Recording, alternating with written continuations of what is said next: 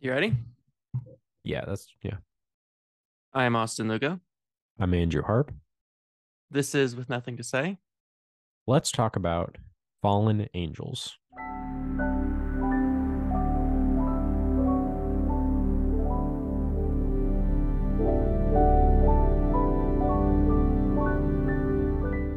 Sorry, I'm, I'm looking for. I already forgot the movie. I put it in my watch list. You you suggested it.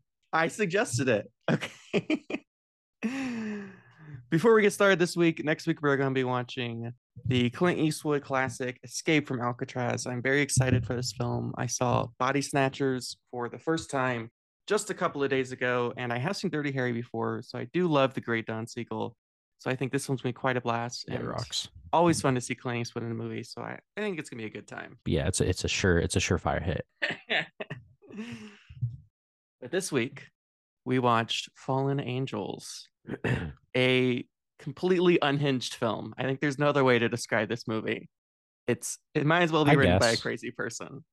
I don't know. It's pretty unhinged. No, Uh, I disagree. go on. I think it's a beautiful formal masterpiece. I don't think it's that crazy. I mean, it's crazy, but it's like Sure.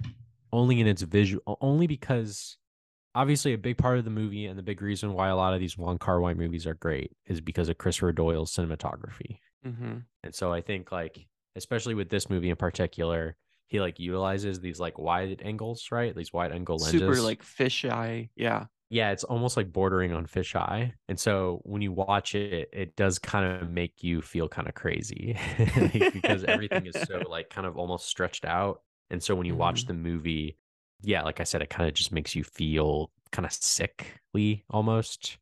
But I think that the story, you know, I think that the mood and the feelings that come from the characters and just what's going on in the movie I don't think it's any different than what you would expect from a movie like Chungking Express or In the Mood for Love. Yeah, that's true. I mean, you have your same thematic ideas behind it, but as you said, the cinematography is wild here. The lighting is It's very green. very green, very harsh lighting. A lot of it's a very green. It's a green movie. Yeah. it's Yeah. green movie. Chungking Express is also pretty green. Oh yeah, I haven't seen Chungking Express yet, but I've seen similar, like from like stills and stuff. It looks similar. The editing is also insane in this movie. I mean, it's just Yeah, It's everywhere. It's some pretty crazy editing. Yeah. It's shot almost entirely handheld. I mean, it's very rarely on sticks. It's constantly moving the whole time. It just never stops. I thought the beginning was really crazy. The beginning is especially pretty fast paced once it gets into it. Oh yeah.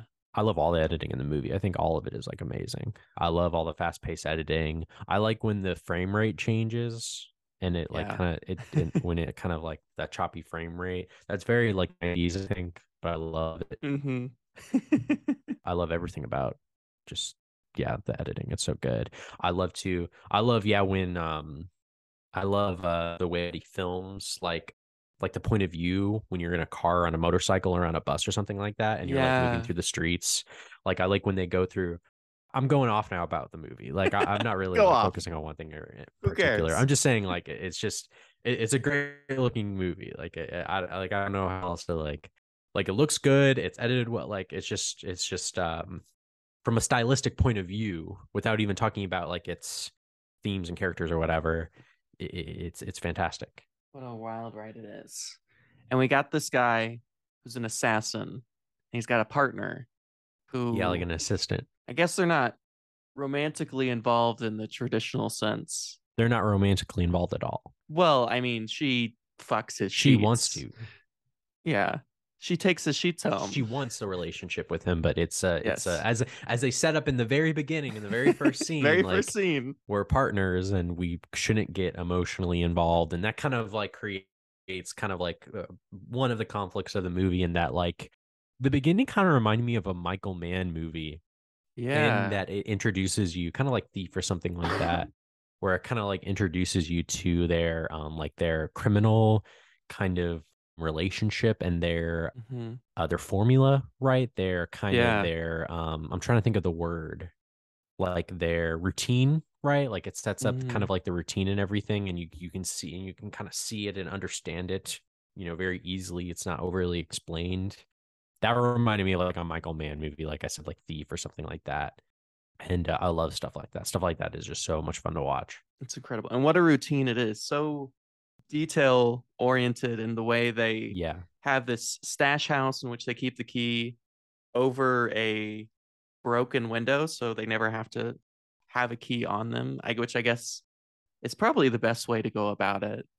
I guess. I don't know. I'm not sure if that's better or worse. What do you think? about what? Well, having the key there, like instead of just having the key on them. Like why keep the key there?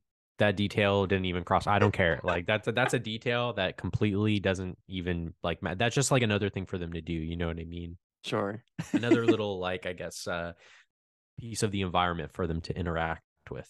but it's a great stash house. Very cool looking stash. I mean, it's basically just like a room and a kitchen, and she cleans it all up to, I don't know, so he can sleep there or whatever. I guess Yeah. also like if it gets raided, the idea is that like there's no fingerprints or anything. Like there's no way to connect Sure. them to the stash house, and she takes care of all of the business side of things. I guess she's the one who scouts out the places. She meets the people. She gets the cash, all that stuff, and of course he does the killing because he is a lazy person, as he says. He doesn't like to Yeah, think about yeah. things. He just goes out and kills people. Yeah, and and and again, well, well, not again, but you know, the movie, of course, a lot of voiceover. You know, there's not like a lot of like conversational dialogue in the movie. I guess Very little, especially here at the beginning. There's almost no dialogue here at the beginning. it's mostly the uh, voiceover, which um I love the voiceover. I think it's great. I think it's perfect. It can be hit or miss for me. I think there's times where Well, oh, oh, like in a movie, yeah, like in yeah, movies yeah, in yeah. general, not, not can- this one. Yeah, I'm not suck. saying saying this one. I'm saying in this one, great. You know, two thumbs up. I think the voiceover works really well. But in general, voiceover is kind of hit or miss. And I think right, yeah, what separates a great voiceover from a bad voiceover is a bad voiceover tries to explain what's going on. It tries to it tries to yeah yeah yeah right? yeah it tries to like like the thing about yeah voiceovers is that they're ADR'd in right like they make a movie they film it they Mhm. edit it together and they're just like and then someone is like you know what I don't know what's going on or like I think that we need to add a voiceover to explain this or that you know so yes yeah But a great voiceover like this never tries to explain anything that's going on in the movie, but rather is simply the diary of these different characters. You're getting into the mindset of these different characters throughout the film, which is fun also because this voiceover jumps from person to person other than just like Right. this from one point person's point of view. You get kind of a couple of different ones, whether they're kind of a psychopath in one way or a psychopath in another way, or maybe not a psychopath, although I would argue many of the characters in this film are psychopaths. I wouldn't say they're psychopaths they're just kind of I mean, if you kill people for a living and have no feelings about it, it feels a little psychopath esque. I don't know. I, I think it's just I feel like it's more just kind of like obviously killing people is bad, but I'm just saying that like psychopathic, I don't know. I think it's more he does but like if you were he if he was psychopathic, I feel like he would have like some enjoyment out of it. And I mean halfway through the movie he wants to get out of it. Like he kind of he kind of recognizes kind of like his situation and how kind of fucked up it is and he decides to exit. I like too that the movie doesn't explain like how he got into being an assassin. It doesn't do anything like that. It just kind of he just is, yeah, and and and uh and uh, which I which I enjoy very much. You know, you don't get any backstory from characters except for maybe like you get like some backstory on the other of the three characters that they focus on. The uh I, I don't know his name, but you know, The guy who doesn't talk. you got the mute guy, yeah. Yeah, I don't know any of the char- characters' names in this movie. I have the Wikipedia page right in front of me with their names probably, but I don't. Um, I, Doesn't I- I- matter. you know, it's just they're you know, whatever. It's kind of hard to distinguish, but you know, the assassin, the assistant, uh, the mute guy, like it's all Blondie. Mm-hmm. It's all there. Yeah, it's all there. Yeah, well, I love the very first time we get to see the assassin go kill a guy, and Yeah, it's so all cool. planned out It's very John beforehand. Woo. Very yes, very John Woo. I love the and they do this pretty much every time he goes and kills someone and they cut back between the partner who kind of scouts out the location and him killing them, which is a really great edit because you kind of get a lay of the land and like what's going on. But again, it's never explained like you're going to kill this person because this person did that. Like it doesn't matter. And he recognized that like we don't really need to know why he's killing these people because he doesn't know. Yeah, he doesn't care. Yeah. Why why should we care? And so we don't. We assume like they're seem to They're be gangsters or criminals gangsters, or something like mafia, that. yeah. gambling rings, prostitute rings, Yeah. whatever. It seems to be something. And again, we don't care why or what for. But he goes in. Well, before he goes in, you have that great bus scene where uh, you Right, see yeah. his face in the mirror, and it's it, which is it's a great shot because you get to watch like I have no idea where they are. They're in Hong Kong. They're in Hong Kong. Okay. Yeah, Wong Kar Wai. He's a he's a he's a Chinese. Well, I uh, know he's Hong a Kong Chinese director. writer, but well, Hong Kong at the time then was still part of Britain, right? Yes, that's true. Okay, yeah. because because they say they they go to uh they travel to China. That part uh, confused me because I knew they were speaking Chinese. I knew they were in, and I knew that Yeah. he was a Chinese director, but I knew Mhm. they weren't in China. So Hong Kong makes Right. sense because it was still. When did Hong Kong not be part of Britain anymore? That was pretty It was like recent. I mean, it, I guess it, It have to be. like ninety. I think it was like ninety nine or ninety eight or something Okay. like that. It the movie takes place in present time, which was this movie came out in nineteen ninety five. So I think it's like right before Britain left. anyways, really great neon light signs and traveling on buses and all that kind of shit. And he goes, and this guy is a badass. I love the neon signs. So good. This guy is a badass assassin. Like he doesn't Yeah, give a he's shit. He's got confidence. I think that's what you need as an assassin. He's It's got just style pure and swag. confidence. He's got He's got- swag. Everybody in the movie has swag. So much swag. And he never once flinches or like hides behind anything. He just walks into a room, holds out his guns, and just fucking starts shooting. with two guns. Yeah, very Wong Kar Wai. Like the way that everybody reacts to getting shot is very Wong Kar Wai. There's like sparks flying everywhere. Everywhere, Mhm. everybody like flips up in the air.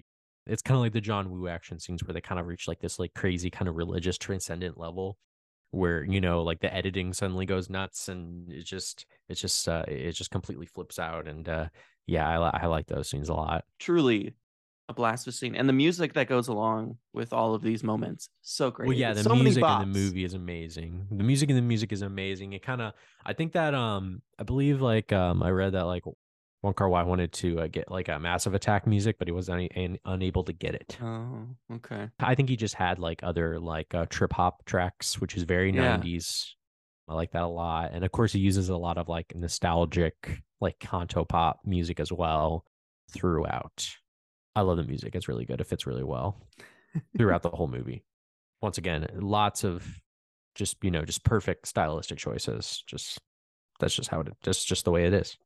truly incredible so he's going out there he's killing people his partner is falling in love with him she's like going to all of the In places this very indirect way. It's very interesting. Yeah. yeah Going through his trash. it's almost like she instead of falling in love with him she almost falls in love with the idea of being him as if she wants to exist in his existence not so much that she wants to be with him but that she wants to be him by going the places he goes by taking his trash looking through his trash Going to the bar. She he goes, to the yeah. bar and all that kind of stuff. And he kind of plays into that too, right? He leaves these kind of clues. He gets the little cigarette case and and it's kind of this back and forth. It's this weird sort of psychosexual relationship where they kind of both know that they're playing this game and that it's more than just a partnership. And of course that's how they end up or the reason I suppose that he ends up breaking off the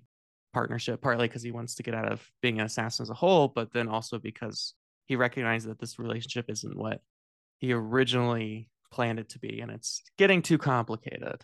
Yeah there's like i said it's it's there's too much emotion going on there's too much uh and you know you could kind of read into that you know you could kind of read into like the guy and maybe like you know it could be like a, a situation in which maybe he had a relationship before that ended badly because maybe he had some enemies or something that killed that person or something like that or once again that's just a theory you know you, you can read into that if you want but nothing is really explained it's just kind of you know it's explained more simply to that and once again, like these two characters, they don't really talk, but they have like this weird kind of cosmic connection, like you said, that kind of connects them in a way where they're kind of operating on this level, um, where they're working together, you know, so they kind of like communicate almost telepathically in a weird way.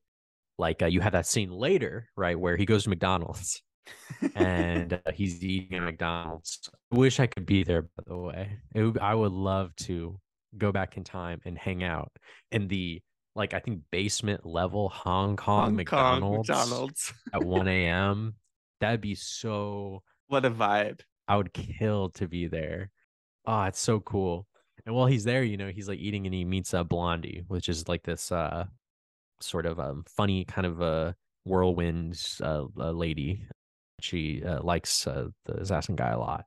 And they have that scene where they go and uh, to her place and she kind of like uh, messes with him and he kind of like submits and they kind of like i think they like have sex at her place and it goes back and forth between her and the assistant between them having sex and the assistant like masturbating and she like cries after masturbating in his bed and that's a good scene that like i said it kind of creates this uh, i'm you know i'm assuming that both these things are happening at the same time right? And it's it's great it kind of creates this like even though she doesn't necessarily she doesn't necessarily know completely what's going on she kind of still does right because there's that weird Yeah. kind of telepathic thing going on hmm It's the cosmic duality of these two characters where yeah one character is obsessed with the body.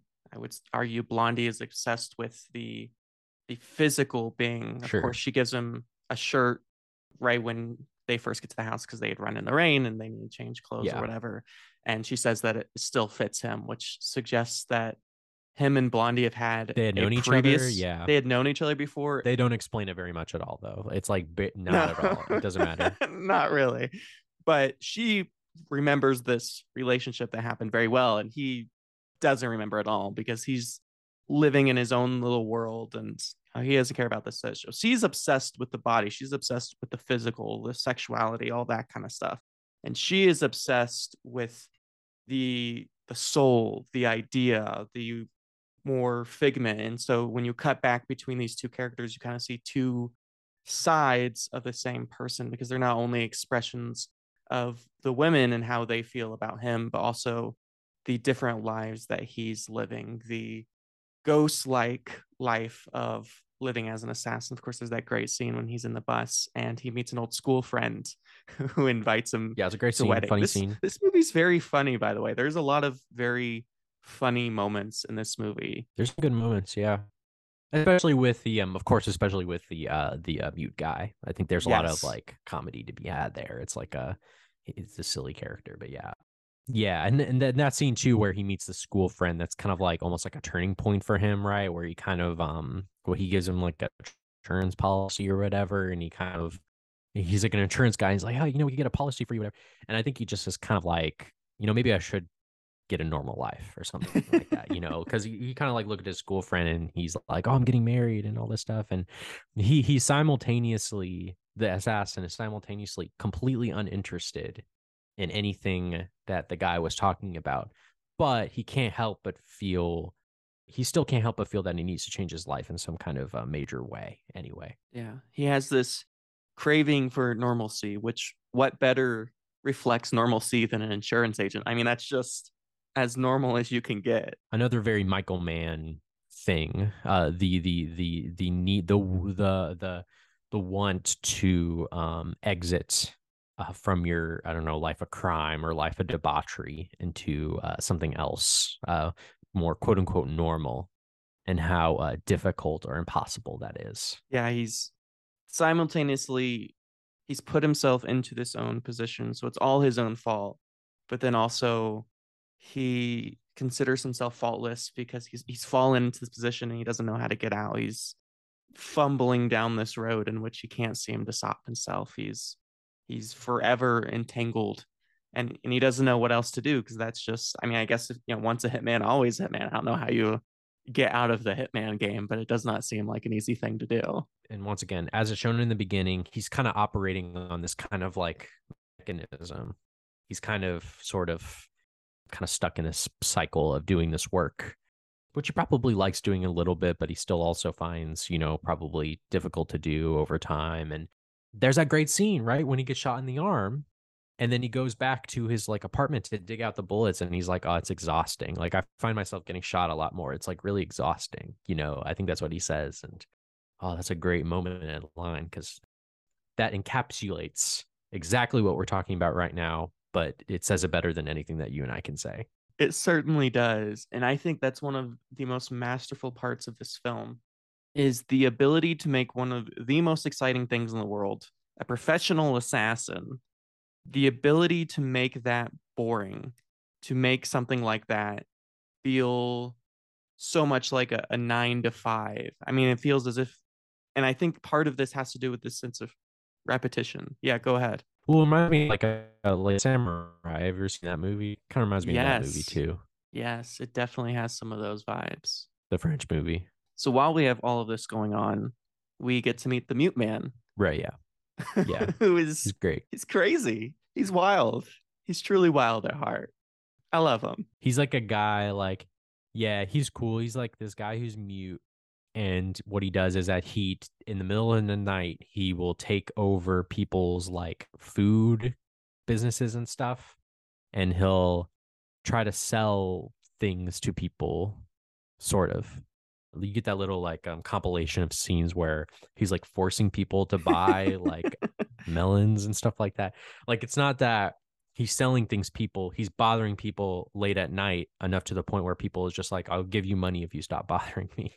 Like he rips off this person's clothes to wash them or right. or that poor He, man like rips that poor man like, that he uh shampoos who's forced into many altercations with him over and over again. character in the whole movie I know this poor guy.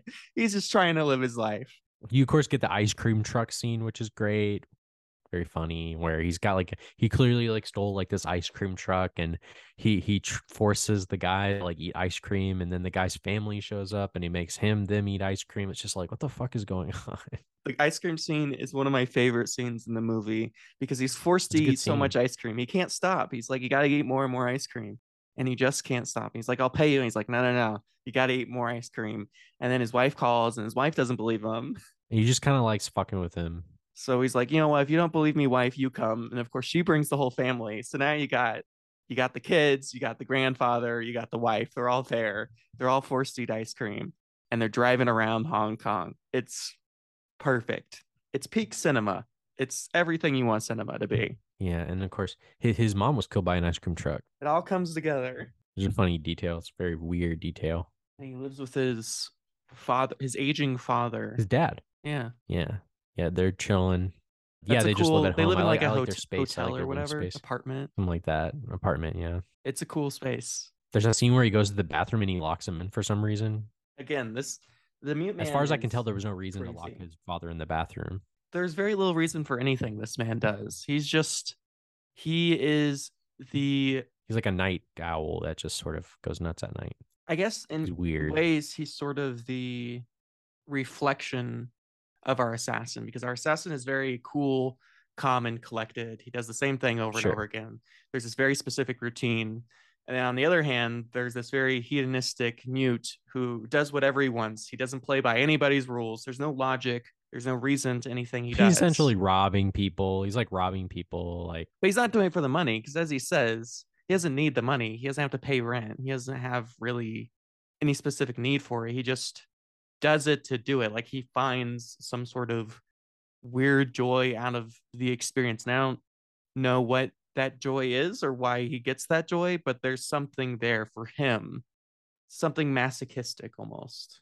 it's just the feeling of like I don't know. It's just the feeling of being like I don't know, like a person with no shame, like hanging out in Hong Kong in the city at night.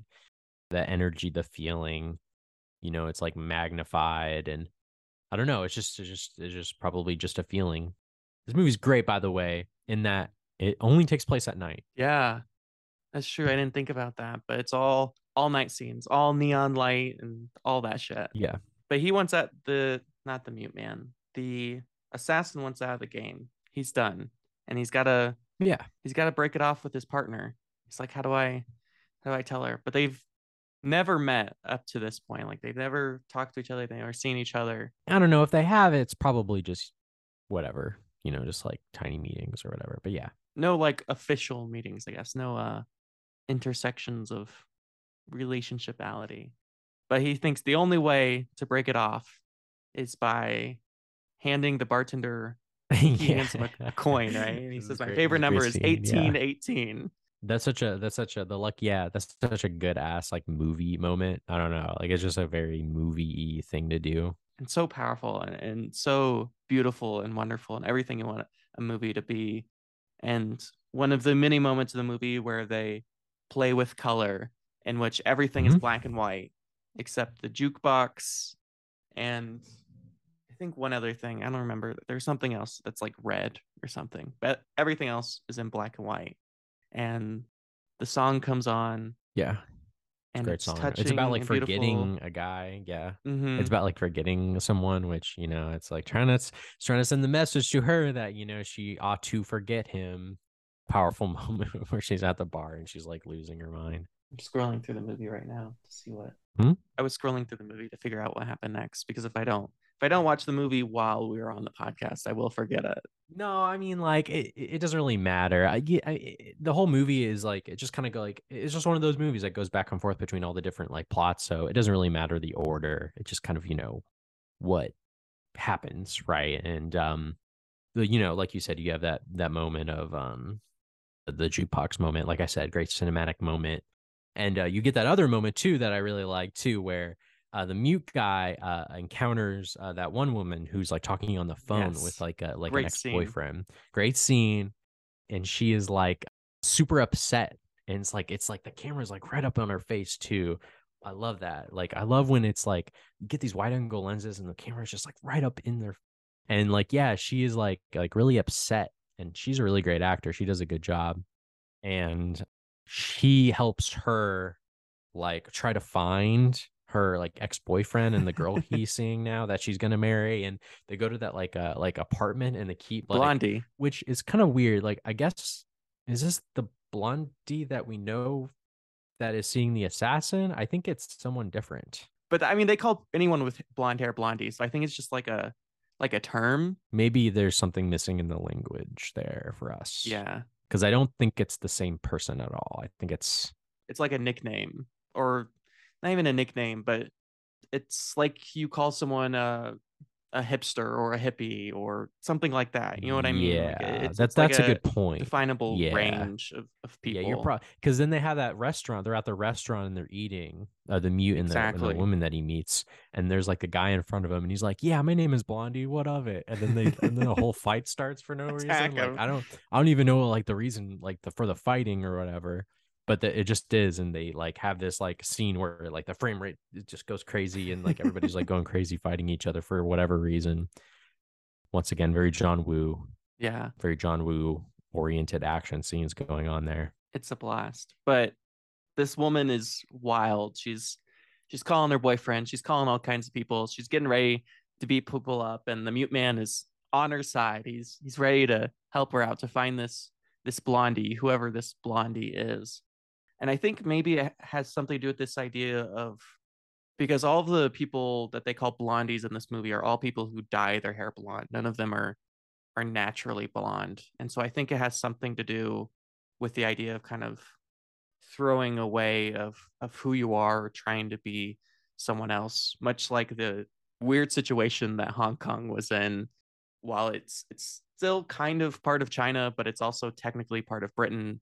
And it, it's this weird amalgamation of things because there's not really British people in Hong Kong. So it's not like I don't know, it's not like parts of India when like they colonize. It's more of just They meet a few British people in the movie. they do.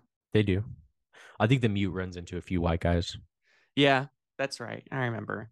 But you know, very like offhand, like they're very much just Yeah, yeah. They're not main characters. no, and, and they're they're nothing more than scenery, I suppose. And and in the same way, these people who dye their hair blonde are trying to be something that they're not. Much like Blondie, when she Right. She talks about this.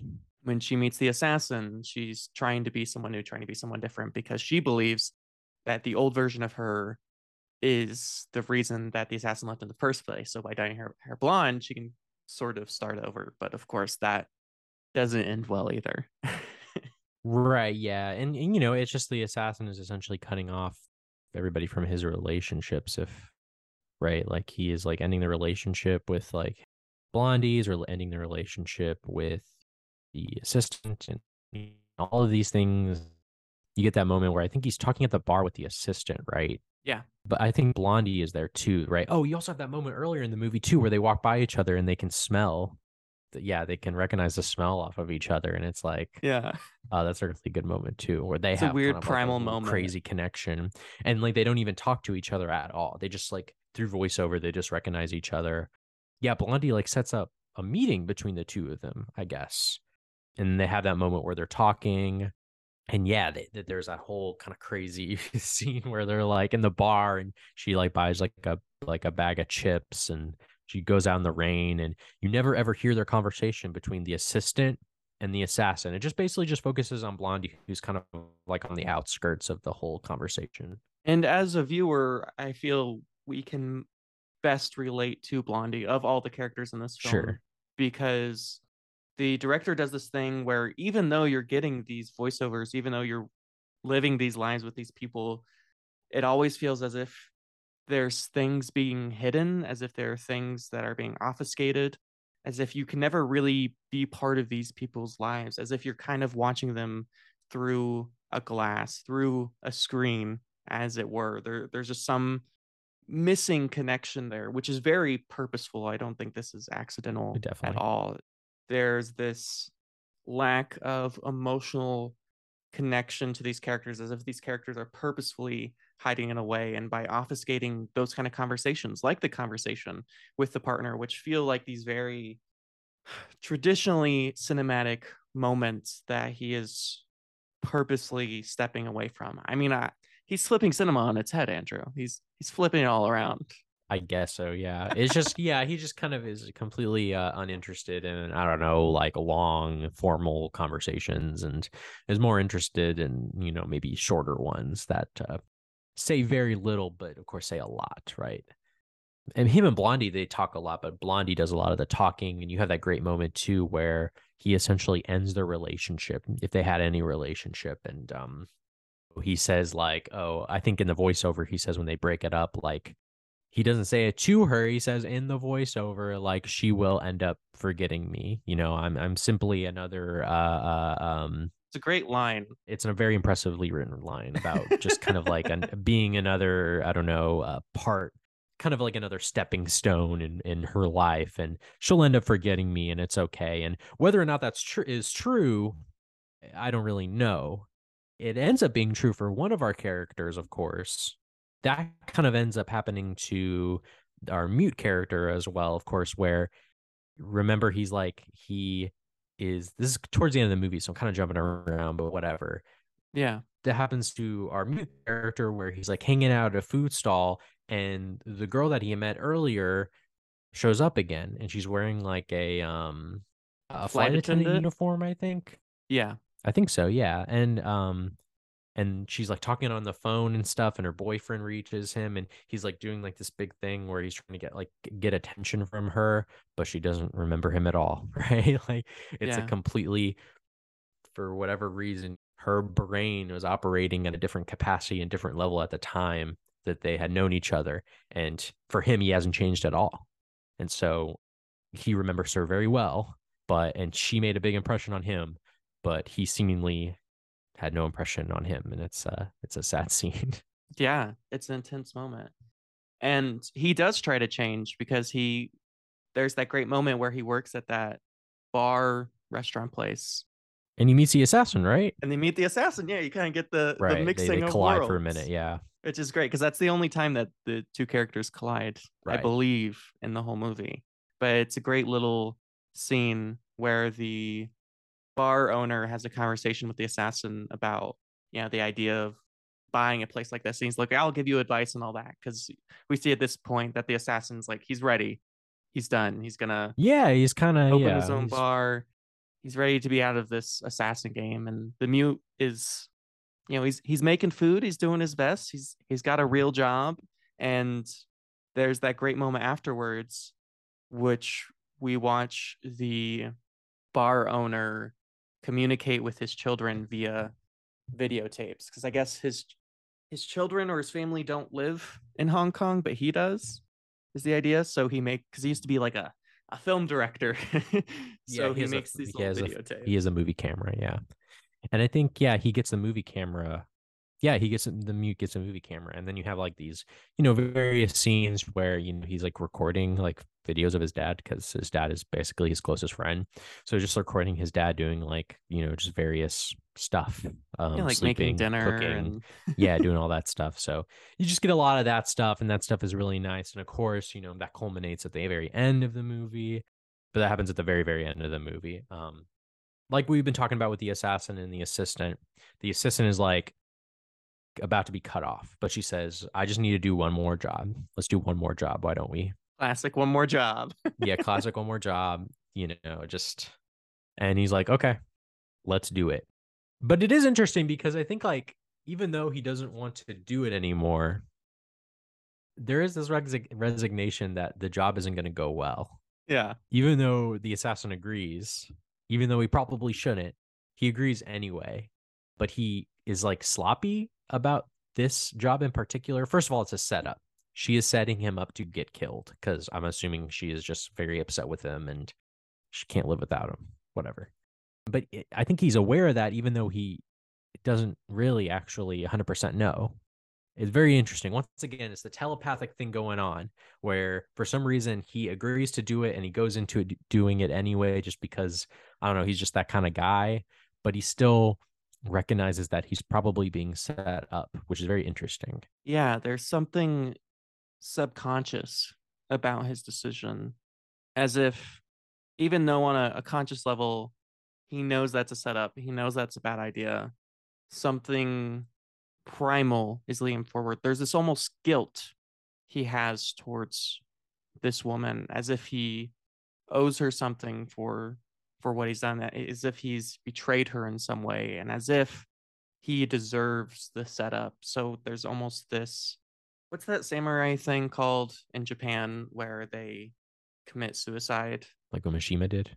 Yeah, exactly. There's almost something like that in this final moments for him, as if he he knows this this is going to happen. He knows how this is going to go down. I mean, if you walk into a setup, there's very little chance you're going to live, and he knows that, and he does it anyways. Doesn't he like drink right before he goes to like kill these people? Yeah, exactly. Before he attempts to kill these people? Like, I don't know. hmm Yeah. And they get him. They, yeah, they kill him. yeah, yeah, they get in this little they get into the fight and he kills the hell out of him. Uh they kill the hell out of him.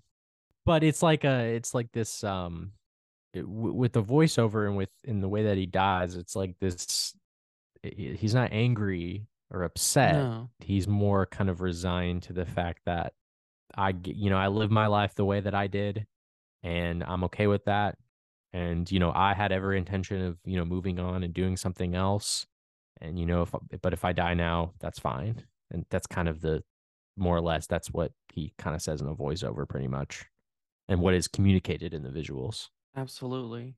And it reminds me of those first moments on the bus where he's invited to that wedding right and he talks about the idea that uh, the wedding just isn't his scene. Not so much that, you know, he doesn't care about the person or the type of thing, but rather he's just not that kind of person. That's just not who he is as a human being. And his life as an assassin is who he is. I mean, he's been doing it so long that there is no part of him that isn't an assassin. So this ending feels sort of inevitable. There is no escape from being an assassin. Like there is no moving on and opening a bar and starting again for him. And I think that's also part of the reason that he goes is because he sees that he has been defined by this job, by this life, and there's nothing beyond that. There is nothing more. There is only this. So there is only one way to die, and that is by being killed by other assassins. yeah and that's it he dies and like you said he uh, he dies and uh you know shortly after that we return to the mute character who is is upset. His father just basically suddenly died. He explains in the voiceover that he had to go to the hospital and then he died Yeah. which sucks because you know you got to see them kind of hang out in their relationship. It's just you know a cool father and son relationship them chilling hanging out and then he just dies and you know he talks about like sitting in the like the apartment right and he's like watching the videotapes that he's recorded throughout the movie and him just like watching them over and over again of his father doing you know the things that he was doing Yeah, it's incredibly powerful moment. And I think what's so powerful about that moment, and the reason it works so well, is because he's not necessarily watching the tapes because of what's on the footage, but rather he's remembering those moments when his father sat down, you know, snuck out of the bedroom after the mute had fallen asleep. And he's remembering those moments where the father enjoyed the creation that the mute had made. Because that's the first, that's the only thing that the mute has made through this film. It's, it's his own creation, it's his own art, or whatever you want to call it. Because pretty much everything else he's done, right? He's always sort of loafing off of others. He's breaking into restaurants and butcher shops and whatever. But right. But the videotapes, those are completely him. Those are something that he made all on his own. And his father loves it. His father enjoys it. And there's some sort of pride in that and happiness in that. And such a powerful moment to watch the son go back and watch those videos and remember that moment and you know to watch the same thing over and over and over again because just like the creation of the videos for the son sort of his art form for the father that was the cooking and that was those are kind of the the final things you see from the videotape or yeah sure. watching him be his happiest while he's cooking. It's it's a very touching and beautiful moment very powerful. Yeah all that all that is really good and um and then right after that is when you have that scene where he uh, meets his uh, uh friend again and like we discussed and uh to kind of like to kind of signify that things are bad for him again because his father died. Like his basically one friend died, and uh, and I think Tui beats up the guy again, the guy with the ice cream. I think he like fucks with him again. I think he cuts off his hair. I don't remember if that's around this point or earlier in the movie, but he does that too. Yeah, you just pretty much have like the ending of the movie, right? Like you have the amazing ending. Yeah, we already talked about the part where the mute meets the woman again and he tries to get her attention. Right. Yeah. Yeah. Yeah. Yeah. Yeah which again is a great scene. And then we get the final scene where again it's always fun to have these like separate characters living separate lives. They Yeah, and then they collide. Yeah, so great. It's so satisfying. And the partner is at a, a restaurant of some kind. And again, he does this great thing, which he does a lot in the film, where you'll have a close up of like the person's face in a wide with a wide angle lens, and then behind them there's like this crazy fight going on, which is wonderful. Yeah. And the mute is part of this fight. They're fisticuffing, as it were. She's like at a restaurant. She's talking about like in the voiceover about how like basically upset and fucked up she is. She is completely beside herself. Apparently, killing uh, the person you love does not always go the way you want it to. Yeah, I get. You know, it's just it's just had to be done. it's the one less job. that wonderful little moment. They they connect. Yeah, they, he gets beaten up, and they're both like sitting next to each other, right in the voiceover, they both talk about how like they had seen each other before. They see each other before, by the way, in like the apartment building. Yeah. So they've had like an encounter before, but they're like in the restaurant, and you know they're just like, yeah, I've met this person before. We've never had a connection. We don't have any chemistry. There's nothing going on, you know. But for some reason, like the mute is saying this, for some reason, right here, right now, I have a just sudden feeling uh, connection with this person for some reason the assistant in the voiceover essentially says the same thing. And as she says in the voiceover, you know, uh, I can you take me ride home? And you know, they have that great. Um, I love all the motorcycle footage when they go through the green tunnels. Those are so yeah, great, so green. And yeah, they're just like, and and and they're going through the tunnel, and you know, and she's like, you know, on a motorcycle with them, and you know, she as she says in the voiceover, you know, it's it's you know, it's a nice moment to you know uh, be with this guy, and you know, they're two totally different people there's no relationship or anything like that. The song that plays at the end, by the way, is an amazing song. The two characters have been through a lot, and for a brief moment, they kind of share this connection that is completely fleeting. It doesn't really mean much or anything, but it still means a whole lot more than whatever was going on right before that. For those couple of seconds, that meeting is the most powerful of things, and they go through the tunnel and I love that closing shot where right exactly where we tilt up and for the first time you see it's, it's the morning, morning it's day. It's so good. right? they, it's so it's, good. It's wow it's perfect. Oh it's so great. It's as if these people have lived in perpetual darkness as if night is their whole life. And right. kind of to see daylight is the transition into something new wh- whatever that may be whatever you know whether this connection is just momentary and you know that's the end of it or whatever or if it's something more, it's it's the beginning of something new, and it's very powerful, very touching. I like to think that it isn't anything new at all. at least it is something. It's like you said, it's the it's the morning. It yeah, that's a great great ending. Great ending to a great movie. Yeah. Final thoughts, Andrew? Yeah, I'm I'm a, I'm a big I'm a big fan. I'm a big fan of this movie.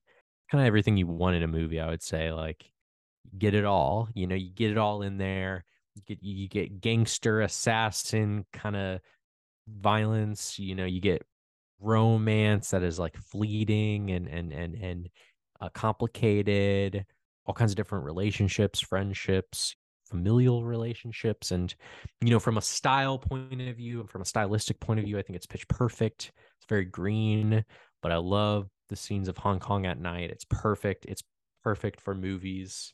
And yeah it's just uh it's it's um it's just fantastic. The way that the movie moves and flows is just it shouldn't work but it really does really well. And i don't know i just it's really hard for me to kind of uh, part and parcel it because it's so there's so much great stuff in it. And uh, i don't know what else to say you know? You know Wong Kar-wai you know it's not like he's a, an obscure director or anything no. like he's very celebrated i think everyone loves him he's a great director to watch when you're like 16 or 17 because hmm. it makes I, I think that the the the high emotional but subdued feelings are something that I think a teenager connect with, and the stylism of it uh, is also very heightened. I feel like it kind of interacts with that kind of brain. But yeah, like I, I like Fallen Angels a lot, and I'm a big fan of the mood for love. But it's been a while since I've seen that movie, and I mean, this movie, I mean, I don't know. I think it's I think it's a little bit better. So I, will give it a nine out of ten. Wow, big words, big words. A lot of nine out of tens here lately. Been watching a lot of great things. It's funny. This movie also reminds me of the last movie we watched, Scream. Just kind of like that, but it's like two different sides of the coin. Kind of the '90s style, music, yeah. fashion. That's my last point. no, I completely agree with everything you're saying here. What a green movie. I love all of the different style choices that are taken here. Just so many creative risks, just willing to do a million different things with the camera and the lighting and the editing and just not giving a shit about what anyone else thinks. It's a very powerful film, very touching film. The performances are beautiful. So many bops time after time again. The action scenes are absolutely wonderful. I think if I had any complaints at all with this film, it does feel a bit disjointed.